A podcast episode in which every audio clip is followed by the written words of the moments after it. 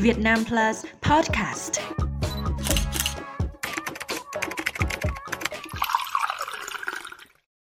Tôi có một chậu ăn ngon, không biết là anh em đã thử chưa? Để tôi đưa ra ngay đầu phố McDonald's ở đó tôi sẽ đợi gì nữa? Thơm mềm mỏng thấm, chỉ từ 39 nghìn.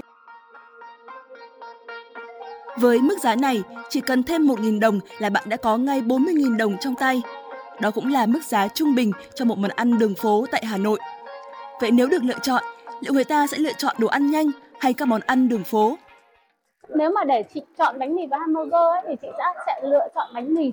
Không đơn giản chỉ là vì giá cả mà nó là hợp khẩu vị của mình hơn.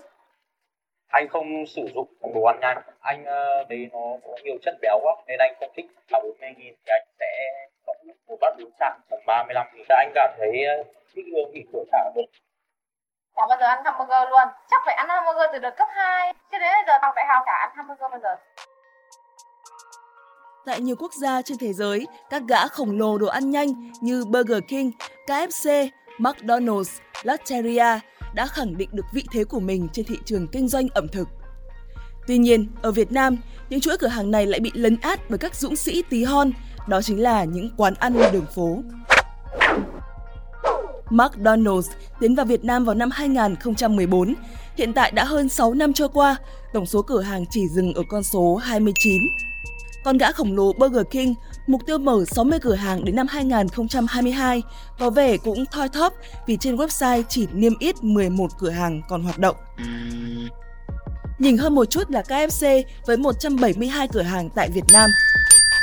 Tuy nhiên, con số này không là gì so với tổng số hơn 20.000 cửa hàng trên toàn thế giới. Nhà hàng chị thì năm đầu mới mở khai trương thì rất là đông. Sang năm thứ hai thì vắng Burger thì nhà chị thì sale cũng tầm tầm không cao đấy Thì ngày nhà chị bán tầm khoảng 50 đến 60 cái burger thôi. Nếu mà bán số lượng bánh một ngày trung bình sẽ rơi vào khoảng 50 phần trăm đấy là dao động Đứng trước doanh số tụt dốc của chuỗi cửa hàng đồ ăn nhanh, nhiều quản lý đành bất lực vì burger chưa thực sự chiếm được tình cảm của người Việt và đã trở thành món ăn ế hàng. Trong khi bánh mì, một món ăn tương tự cũng được xếp vào nhóm đồ ăn nhanh, lại đang được bán ra với số lượng khủng mỗi ngày.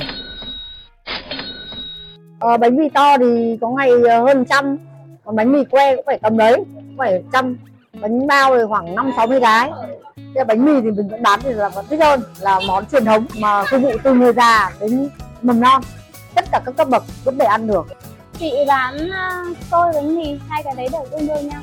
À, nói chung là cũng tùy từng ngày đấy. Tính thì uh, tầm khoảng độ ờ, trăm phút hoặc là hơn. Thậm chí có bạn bạn ăn ngày hai lần cũng được. Có khách này chị khách quen đây là trả tiền theo tháng luôn. Ngày nào cũng sang ghi sổ. Có hôm hai bữa, hôm ba bữa. Bánh mì, xôi, bún, cháo tưởng chừng là món ăn đơn giản nhưng ở mỗi cửa hàng lại chế biến ra một hương vị mới. Chính điều này đã tạo nên sự đa dạng đối với những món ăn đường phố của người Việt. Dù hương vị có độc đáo, món ăn có phong phú ra sao đi chăng nữa thì chúng vẫn có một đặc điểm chung, đó chính là cung cấp đầy đủ năng lượng, làm no bụng cho một ngày dài. giá một bát đầy đủ bà bán 40 nghìn nó có à, hai miếng đuôi hai miếng sườn hai miếng lưỡi hai viên mọc hai ba miếng thịt và hai cái móng ăn có rau xanh có hành và có đủ chất đạm ở trong bát bún đấy đầy đủ năng lượng cho một người đi làm giá cả thì hợp lý Giá thành thì cũng tương đối từ 20 đến 35. Chị nghĩ là về thành thành phần dinh dưỡng ấy thì rất là đủ. Tinh bột là bánh mì nhá, rau, đó, dưa chuột này, rau mùi, rau thơm này, ba à, pate, thịt chả, xá xíu, trứng, ruốc, lạp xưởng. Nhưng là đều là những cái ờ, món ăn rất là phổ biến từ trước giờ của Việt Nam rồi. Nếu tính trung bình một miếng gà tại các KFC, Lotteria hay McDonald's sẽ dao động từ 35.000 tới 40.000. Nhưng để có được một bữa ăn hoàn chỉnh cho một người, bao gồm một cốc nước có ga, một phần khoai tây chiên cùng 1 đến 2 miếng gà sẽ là 80.000 tới 120.000. Mặc dù phải chi trả mức giá khá cao cho một suất ăn, nhưng lượng thực phẩm chủ yếu là chất béo. Hàm lượng dinh dưỡng cao nhất. Chắc là mì ý với cơm, các loại cơm. Ấy. Burger cũng có. Burger, burger thì nó sẽ có thêm một ít chất béo của gà rán nữa và gà quay. Nó sẽ vừa có sốt này, nó vừa có bánh bột này là thường có gà chiên giòn đấy nhá. Sẽ nhiều chất béo hơn các sản phẩm khác. Bản chất của những cái đồ ăn nhanh này là nó sẽ gồm nhiều dầu mỡ khá nhiều chất béo. Ờ, với những phần ăn ở KFC thì nó sẽ có những cái phần uh, rau cho thêm vào sẽ làm giảm bớt cái độ ngấy. Khi gia nhập thị trường Việt, đồ ăn nhanh không được người dân cân nhắc để sử dụng hàng ngày. Hầu hết các chuỗi đồ ăn nhanh đều được đặt tại không gian có phần sang trọng, thời gian chuẩn bị khá lâu qua nhiều công đoạn, nên người Việt coi đây là món ăn chơi khi có thời gian rảnh. số nhân viên trong một ca thì tại KFC lắng hạn cashier người ta sẽ có ba người.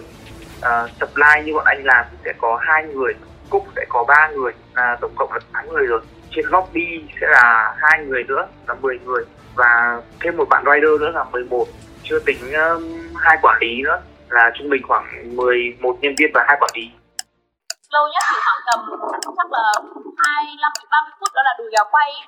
Đùi thì nó to nên là nấu khá là lâu.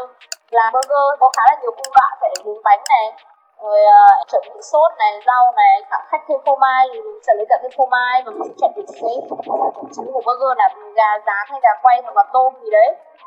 Đó nó cái đấy là công đoạn là lâu nhất ở xe cái việc chờ đợi ở KFC là chuyện rất là bình thường. Để là cái ờ, ức gà cất nó không có liên tục. Tại vì bọn anh sẽ gọi gà lên cúc và để cúc nấu một cái số lượng nhất định xuống để bán cho khách và cái lượng khách thì bọn anh không thể đoán trước được nên bọn anh sẽ gọi ở cái khoảng tương đối thôi cho nên cái việc thiếu gà và để khách chờ là chuyện rất là bình thường Mỗi ngày các gã khổng lồ phải chi trả một khoản tiền cực lớn để thuê mặt bằng, nhân viên và nhiều phụ phí khác thì các quán ăn đường phố lại tối giản hết sức. Chỉ cần một chiếc xe đẩy đã có thể dựng lên một quầy bánh mì ngay bên lề đường. Chủ quán kiêm luôn cả việc của thu ngân, quản lý đến đầu bếp có hai người thôi có hai chị em thôi. Đây này cô bên trong là chuyên làm bánh mì que và rán trứng. Ở bên ngoài là chỉ kẹp nhân nên là phải nhanh. Nhiều khi là khách bốn năm cái bánh mì trứng. Tôi ở hai phút phải làm được khoảng uh, hơn chục cái. Phải làm liên tục liên tay bởi vì mình ba tê mình còn phải kẹp sẵn. Khi nào có ăn rau nữa thì bắt đầu mình mới cho vào. Bánh mì khoảng độ vài phút thôi một hai phút thôi. Nghe đơn giản như ờ, cách đây ờ, hơn một tuần chị mua khách hàng đặt ờ, uh, 94 suất gồm cả xôi và bánh mì. Đồ thì chị sẽ chuẩn bị trước rồi sau đó thì mình sẽ tăng thời gian mất tầm khoảng độ một tiếng. Mỗi bát bún làm như thế thì vào khoảng 2 phút. Xong rồi bát bún hoàn thành để cho khách ăn. Tất cả các đồ đấy đều chín hết rồi. Trước khi mình bán hàng là mình phải thái thịt sẵn ra rồi. Tất cả các cái đồ mà làm sẵn ở đây rồi trong 5 phút bà có thể làm một năm bát luôn. Ngon, bổ, rẻ chính là một trong những tiêu chí để quyết định thói quen ăn uống của người Việt. Nghe qua tưởng chừng vô lý vì ngon và bổ hoàn toàn không thể đi với giá thành rẻ. Nhưng thực tế, các món ăn đường phố lại đáp ứng được tất cả những điều kiện nêu trên.